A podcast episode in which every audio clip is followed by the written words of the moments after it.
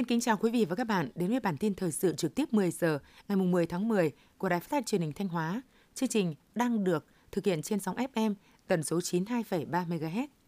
Hiện nay, tranh thủ điều kiện thời tiết thuận lợi, bà con nông dân các địa phương trên địa bàn Thanh Hóa đang tập trung khôi phục sản xuất vụ đông sau ảnh hưởng của đợt mưa lớn cuối tháng chín, tiếp tục gieo trồng cây vụ đông trong khung thời vụ cho phép. Tính đến hết ngày tám tháng mười, toàn tỉnh gieo trồng được trên hai mươi nghìn ba trăm bốn mươi ha cây vụ đông, đạt trên bốn mươi ba phần trăm kế hoạch. Do vậy, cùng với thu hoạch các cây trồng vụ thu mùa còn lại, các địa phương cần thực hiện đồng bộ các giải pháp đẩy nhanh tiến độ sản xuất các cây trồng trong khung thời vụ cho phép. Theo Sở Nông nghiệp Phát triển nông thôn, tính đến hết tháng chín năm hai nghìn không trăm hai mươi ba, các địa phương trên địa bàn tỉnh Thanh Hóa đã phát triển được tám mươi hợp tác xã nông nghiệp ứng dụng công nghệ cao trong sản xuất, xây dựng khoảng năm nghìn ha diện tích sản xuất nông nghiệp ứng dụng công nghệ cao trong canh tác rau các loại, mía, cây ăn quả.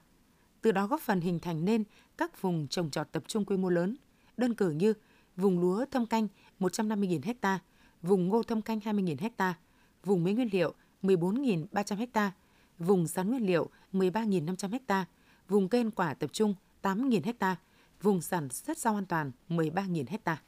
Theo đánh giá của Văn phòng Điều phối chương trình xây dựng nông thôn mới tỉnh, hiện nay Thanh Hóa có ba trăm chín mươi sáu sản phẩm ô cốp đã được công nhận, trong đó có nhiều sản phẩm đã hình thành được vùng nguyên liệu ổn định như các sản phẩm tre bình sơn, các sản phẩm gạo, dược liệu. Tuy nhiên, vẫn còn nhiều sản phẩm chưa có sự bền vững trong xây dựng được vùng nguyên liệu, phụ thuộc vào thị trường, thời vụ, chất lượng nguyên liệu chưa ổn định. Thực tế cho thấy, việc hình thành vùng nguyên liệu sẽ giúp cho các doanh nghiệp hợp tác xã chủ động trong kế hoạch sản xuất và kiểm soát được nguồn nguyên liệu về thời gian, số lượng và chất lượng của sản phẩm.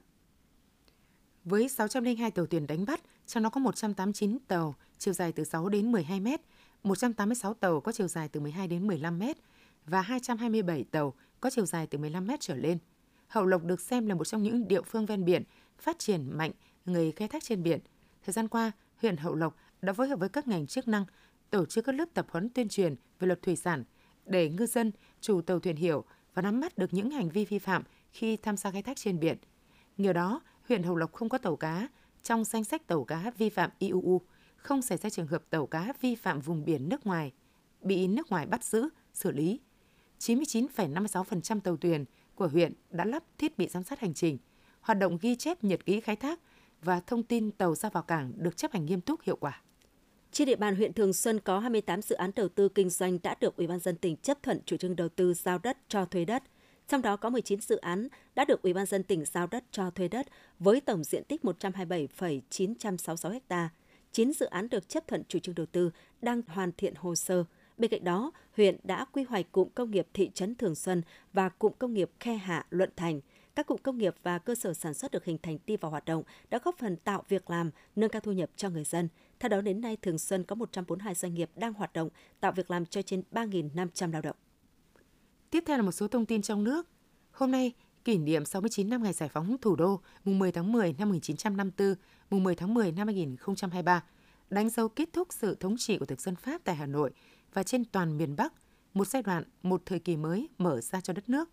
Cuộc kháng chiến ở Hà Nội tiêu biểu cho tinh thần cảm tử cho Tổ quốc quyết sinh, cho quyết tâm thà hy sinh tất cả chứ không chịu mất nước, nhất định không chịu làm nô lệ. Hà Nội giải phóng cũng là một bước ngoặt quan trọng trong cuộc trường kỳ đấu tranh của nhân dân Việt Nam giành độc lập và tự do cho dân tộc. Dưới sự lãnh đạo của Đảng, cuộc kháng chiến ở Hà Nội là một nét tiêu biểu của sức mạnh chiến tranh nhân dân, là một điển hình cho kháng chiến toàn dân trên mặt trận đô thị. Đến nay, dù trải qua nhiều thăng trầm, nhưng Hà Nội vẫn vươn lên mạnh mẽ để luôn xứng đáng vai trò là thủ đô, trung tâm lớn về hành chính, chính trị, kinh tế, văn hóa của cả nước. Thưa quý vị và các bạn, hôm nay ngày mười tháng mười, tổ chức Ngày chuyển đổi số quốc gia năm hai nghìn không trăm hai mươi ba. Chủ đề của Ngày chuyển đổi số quốc gia năm nay là khai thác dữ liệu số để tạo ra giá trị. Các hoạt động được tổ chức trong Ngày chuyển đổi số quốc gia và tháng mười hướng tới mục tiêu đẩy nhanh tiến độ, triển khai các nhiệm vụ, thực hiện có hiệu quả chương trình chuyển đổi số quốc gia đến năm hai nghìn không trăm hai mươi lăm, định hướng đến năm hai nghìn không trăm ba mươi. Góp phần nâng cao nhận thức của toàn xã hội về vai trò ý nghĩa và thúc đẩy sự tham gia của cả hệ thống chính trị, hành động đồng bộ ở tất cả các cấp và toàn dân đảm bảo sự thành công của chuyển đổi số. Theo Hiệp hội Chế biến và Xuất khẩu Thủy sản Việt Nam VASEP, tính đến ngày mười lăm tháng chín năm hai nghìn không trăm hai mươi ba, xuất khẩu cá tra Việt Nam sang Mỹ đạt hơn một trăm chín mươi lăm triệu đô la Mỹ, chiếm mười sáu phần trăm tổng xuất khẩu cá tra Việt Nam sang các thị trường. Riêng tháng tám năm hai nghìn không trăm hai mươi ba, xuất khẩu cá tra Việt Nam sang Mỹ đạt hơn hai mươi lăm triệu đô la Mỹ, giảm hai mươi tư phần trăm so với cùng kỳ năm hai nghìn không trăm hai mươi hai, nhưng tăng ba mươi tám phần trăm so với tháng trước đó. Nhiều chuyên gia cho rằng cá tra Việt Nam còn nhiều dư địa trên thị trường Mỹ, đặc biệt với giá bán hợp lý, cá tra đang dần thay thế các loại cá thịt trắng được khai thác tự nhiên có giá cao hơn.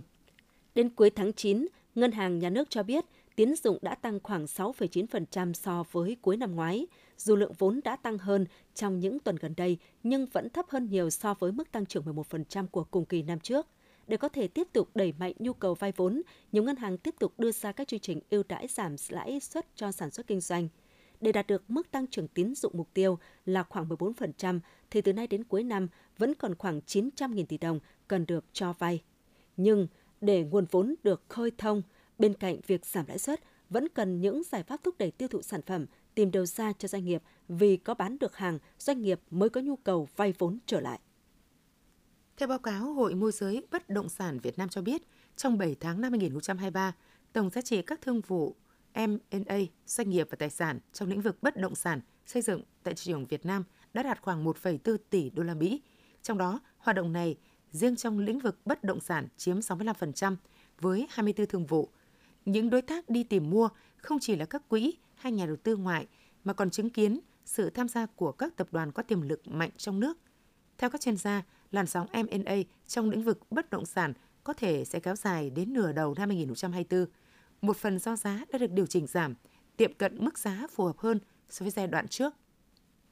Từ hôm nay mùng mười tháng mười đến hết ngày mười bốn tháng mười năm hai nghìn không trăm hai mươi ba, Ủy ban nhân dân tỉnh Kiên Giang sẽ tổ chức lễ hội truyền thống kỷ niệm một trăm năm mươi lăm năm anh hùng dân tộc Nguyễn Trung Trực hy sinh một nghìn tám trăm sáu mươi tám đến hai nghìn không trăm hai mươi ba và đón nhận bằng di sản văn hóa phi vật thể quốc gia lễ hội đình thần Nguyễn Trung Trực Rạch Giá, tỉnh Kiên Giang. Qua đó nhằm tích cực bảo tồn và phát huy những giá trị văn hóa truyền thống của dân tộc, góp phần giáo dục truyền thống yêu nước, chống giặc ngoại xâm trong các tầng lớp nhân dân, nhất là thế hệ trẻ. Theo Bảo hiểm xã hội Việt Nam đến nay, cơ quan này đang quản lý hơn chín mươi mốt phẩy bảy mươi tư triệu người tham gia bảo hiểm, trong đó xác thực, đồng bộ với cơ sở dữ liệu quốc gia về dân cư với tỷ lệ chín mươi tư phần trăm. Bên cạnh đó, toàn bộ cơ sở khám chữa bệnh bảo hiểm y tế bằng căn cước công dân gắn chip. Người dân khi khám chữa bệnh bảo hiểm y tế đã có thể dùng căn cước công dân và ứng dụng định danh điện tử quốc gia vê en e i đê. Hiện hơn ba mươi triệu tài khoản sử dụng ứng dụng bảo hiểm xã hội số vê ét ét i đê, hơn bốn triệu lượt người dân đã dùng thẻ bảo hiểm y tế số để khám chữa bệnh. Tối mùng chín tháng mười, Ủy ban An toàn Giao thông Quốc gia phối hợp với các cơ quan liên quan tổ chức lễ phát động cuộc thi Chung tay vì an toàn giao thông năm hai nghìn không trăm hai mươi ba. Cuộc thi góp phần đẩy mạnh tuyên truyền, phổ biến pháp luật, nâng cao nhận thức của người dân về trật tự an toàn giao thông. Cuộc thi dự kiến diễn ra trong thời gian tám tuần, từ ngày mùng chín tháng mười đến ngày mùng bốn tháng mười hai năm hai nghìn không trăm hai mươi ba, theo hình thức trắc nghiệm hàng tuần, tập trung vào các nội dung chủ trương của Đảng, chính sách pháp luật của nhà nước về trật tự an toàn giao thông, kiến thức, kỹ năng xử lý các tình huống để tham gia giao thông an toàn, các hành vi ứng xử văn hóa khi tham gia giao thông. Tin tức từ Trung tâm Quản lý Giao thông Công cộng thành phố Hà Nội cho biết, trong chín tháng năm hai nghìn không trăm hai mươi ba, hệ thống đường sắt đô thị, xe buýt của Hà Nội vận chuyển hơn bốn trăm mười bảy phẩy hai triệu lượt khách, đạt chín mươi sáu phẩy bốn phần trăm so với kế hoạch, tăng năm mươi sáu phẩy tám phần trăm so với cùng kỳ. Đối với xe buýt, tổng lượt xe thực hiện ước đạt hơn năm triệu bốn trăm năm mươi nghìn lượt. Tổng hành khách vận chuyển ước đạt bốn trăm mười triệu. Tổng doanh thu toàn mạng buýt ước đạt bốn trăm mười phẩy hai tỷ đồng. Riêng tuyến buýt nhanh bê rờ tê vận chuyển khoảng ba phẩy bốn triệu lượt khách. Tuyến đường sắt đô thị Cát Linh Hà Đông vận chuyển hơn bảy triệu lượt hành khách trong chín tháng với tổng doanh thu ước đạt năm mươi lăm phẩy một tỷ đồng.